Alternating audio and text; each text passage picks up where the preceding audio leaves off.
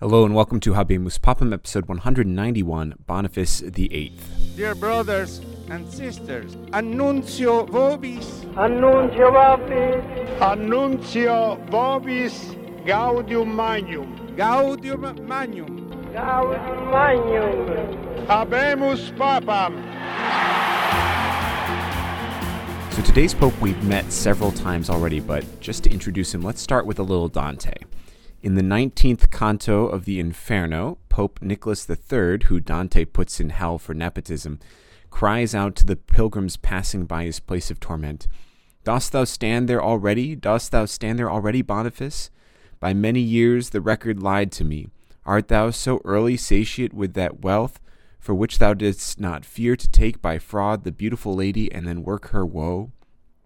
So the Boniface that's expected at that time in hell by Dante is today's Pope, Pope Boniface VIII. And hopefully by the end of the episode, we can figure out why Dante at least hated him so much. So Boniface VIII was born Benedetto Caetani sometime around 1235 in the papal town of Anagni, southeast of Rome. He was probably related to the great Segni family that we've already met several times in this podcast, and he got his start in the church when his uncle was appointed the Bishop of Todi in Umbria, and he moved there to serve in the government of that city. He probably spent some time there studying canon law, though he may have gone to Bologna to do so. He became involved in the papal curia initially as a secretary and went with several cardinals that we've already met on their trips around Europe. He was first in the employ of Cardinal Simon de Brie, who would later become Pope Martin IV, and he went with him to Paris in 1264, and then he traveled with Cardinal Ottobono Fieschi, who would later become Pope Adrian V, to England to help negotiate uh, the end of the civil war there. And then when his boss became Pope Martin IV, he appointed Benedetto the cardinal deacon of San Nicola in Carcere in April 12, 1281. As cardinal, Benedetto was sent by the Pope to Charles I of Anjou in Sicily to try and stop him from challenging Pedro of Aragon to a duel. This was the start of a long standing relationship with the Angevin cause and a reputation of being very pro French, although he's originally from Italy, cardinal. In 1291, he was appointed the cardinal priest of San Martino ai Monti and began to take interest in consolidating territory and power in Rome on behalf of his family. He got his nephews appointed to influential positions and brought a lot of property, which would lead to his future strength. But consolidating power often creates enemies. And for Benedetto, he began to incur the distrust and outright rivalry of the powerful Colonna family, the favorites of Pope Nicholas IV. When Pope Nicholas IV died, the conclave took two full years, and Benedetto supported the election of Pope St. Celestine V in 1294. But his papacy was so brief that we might skip over it, except for a fairly persistent rumor that hangs around Celestine's resignation. The rumor was that Cardinal Benedetto spent a lot of time and energy trying to get Celestine to resign, even to the point of whispering it to the Pope when he was asleep. Now, most historians today don't think this really happened, though it is possible that Pope Celestine consulted Cardinal Benedetto on the validity of resigning under canon law. Regardless of how it happened, in 1294 Celestine resigned, and the new conclave began in Naples. Unlike the previous one, it only took one day. On Christmas Eve, 1294, the cardinals elected Cardinal Benedetto Pope after only three ballots. He took the name Boniface VIII, and he got to work right away. So his first priority was to secure his own legitimacy. He canceled all the acts of Celestine except the new cardinals that Celestine created, and then he sought out Celestine and put him in prison. He returned to Rome pretty quickly on January 1st of 1295, and he began to reshuffle the curia there. He fired everyone and replaced everyone with people loyal to himself. He was known to be a no-nonsense, harsh, and demanding administrator one who worked extremely hard with a lot of energy, yet who suffered regularly health wise from kidney stones and exhaustion. When Boniface entered Rome to be crowned pope, his horse was led by Charles II of Naples, the Angevin king who still maintained a claim to Sicily. Boniface supported this claim and had been a long-time defender of the Angevins, and so one of his first priorities was to try and get Charles back in charge of Sicily. This didn't work out. Charles ended up settling with the Aragonese ruler of Sicily, James II. Boniface turned to Charles for help to try and improve papal control over Tuscany. In the past, a segment of the Guelph faction in Tuscany had been pretty sympathetic to the Angevin family and had helped Charles I take control of the region. And if you remember, the Guelphs were the pro papal faction, and their enemies were the Ghibellines, who were the pro imperial faction. But the Angevin activity caused a divide in the Guelph cause between the black Guelphs, who opposed them, and the white Guelphs. Pope Boniface wanted to crack down on the black Guelphs, who were causing trouble, and so he asked Charles' son in law, Charles of Valois, to intervene.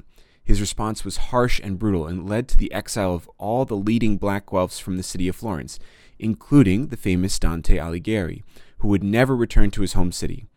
Needless to say, Tuscany was not a fan of Pope Boniface. Pope Boniface was very keen on asserting papal primacy, both in Italy and around Europe, but all his attempts seemed to fall flat. Some of the attempts were successful, but many ended in failure. One partial success was his declaration of the first ever Jubilee year in 1300. Starting a tradition which carries on to today, Pope Boniface offered a plenary indulgence to any pilgrims coming to Rome during the year 1300. The crowds he drew were massive, with hundreds of thousands of pilgrims from across the world in Rome all year long. But the crush of pilgrims was so great that one day, when thousands of them were crossing the Tiber to go to St. Peter's Basilica, the weight of the crowd caused the bridge they were standing on to collapse, and thousands of people died. Despite the tragedy, the Jubilee was a tremendous success, with all of Europe coming to Rome, visiting with the Pope, and seeking the spiritual blessings of the successor of St. Peter. And it helped the city of Rome itself with this massive influx of pilgrim revenue to help repair dilapidated structures and buildings. Boniface tried to influence the succession of the Kingdom of Hungary and Scotland, but both of those attempts really didn't pan out. So instead, we're going to turn to his biggest conflict with his papacy, which is going to be the driving focus of our narrative going forward, which is his conflict with the King of France. And was probably the worst of the bunch and will have ramifications long after his death. The King of France, Philip the Fair, decided that he was going to tax church property to help pay for his military endeavors. The Pope said no, only the Pope can tax the church, and he published a bull that to that effect in 1296. It was not a gently worded document. He wrote, Antiquity teaches us that laymen are in a high degree hostile to the clergy, a fact which is also made clear by the experiences of the present times, inasmuch as, not content with their own bounds, they strive after what is forbidden and loose the reins in pursuit of what is unlawful. He continues that laity cannot touch or dare to take what belongs to the church, and he concludes, Let no man at all, then, infringe this page of our Constitution, prohibit or decree, or with rash daring act counter to it. But if anyone should presume to act, shall know that he is about to incur the indignation of Almighty God and of his blessed apostles Peter and Paul. So King Philip wasn't happy. He, he decided to prohibit the export of any products or money from France to Italy, and he froze the transfer of assets from French banks to the papacy. And this prompted another response from Boniface, who railed against the French king in another papal bull. But in the end, Boniface gave in and backed down from the conflict. He had his own problems at home. The two Colonna cardinals, Colonnas, if you remember, the rival family to Pope Boniface, the two Colonna, Colonna cardinals turned the family rivalry from cold to hot by calling on scholars to see if Boniface's election as pope was illegitimate, and then by hiring someone to rob Pope Boniface of several hundreds of thousands of ducats of his own personal money. They eventually gave it back, but it still stood as this defiant act against the Pope. So once he had calmed things down with France, Boniface attacked the Colonnas with an army and forced them to a humiliating public confession of their guilt in September of 1298. But it didn't make them him any friends. Moving forward, Pope Boniface worked hard to try and negotiate with the King of France, and he eventually helped to bring about a peace between the King of France and the King of England. And then he tried to soften the conflict between himself and France even more by canonizing King Philip's predecessor, St. Louis IX, in 1297. But all that aside, King Philip was still pretty belligerent to the Pope. In 1299, he welcomed the defeated Colonna cardinals to his court in France with open arms, deliberately thumbing his nose at Pope Boniface. He continued to extract money from the church lands in his territory, and those who were affected kept writing back to the Pope, Come on, stop this guy from doing this. And Philip concluded a treaty with Albert of Habsburg, the new successor to the Holy Roman Emperor, when Pope Boniface specifically asked him not to do so. So the final break came when Pope Boniface created a new diocese in France and raised a monk who he knew to be good and capable to be the new diocesan bishop. Philip was not happy with the papal intervention in his country and had the new bishop arrested. Boniface went crazy. He summoned all the bishops of France to Rome to have a talking to, and then he wrote a very firm letter to Philip titled Ausculta Fili, which is translated Listen, Child. In the letter sent in December of 1301, Pope Boniface lectures the French king on his responsibilities and the primacy of the papacy over secular rulers.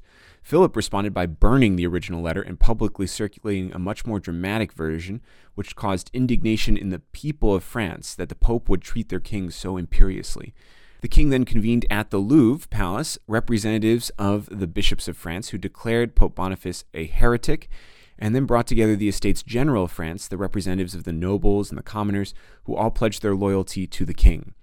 Pope Boniface then responded by upping the ante again by threatening to depose King Philip and writing his most famous papal bull, Unam Sanctam.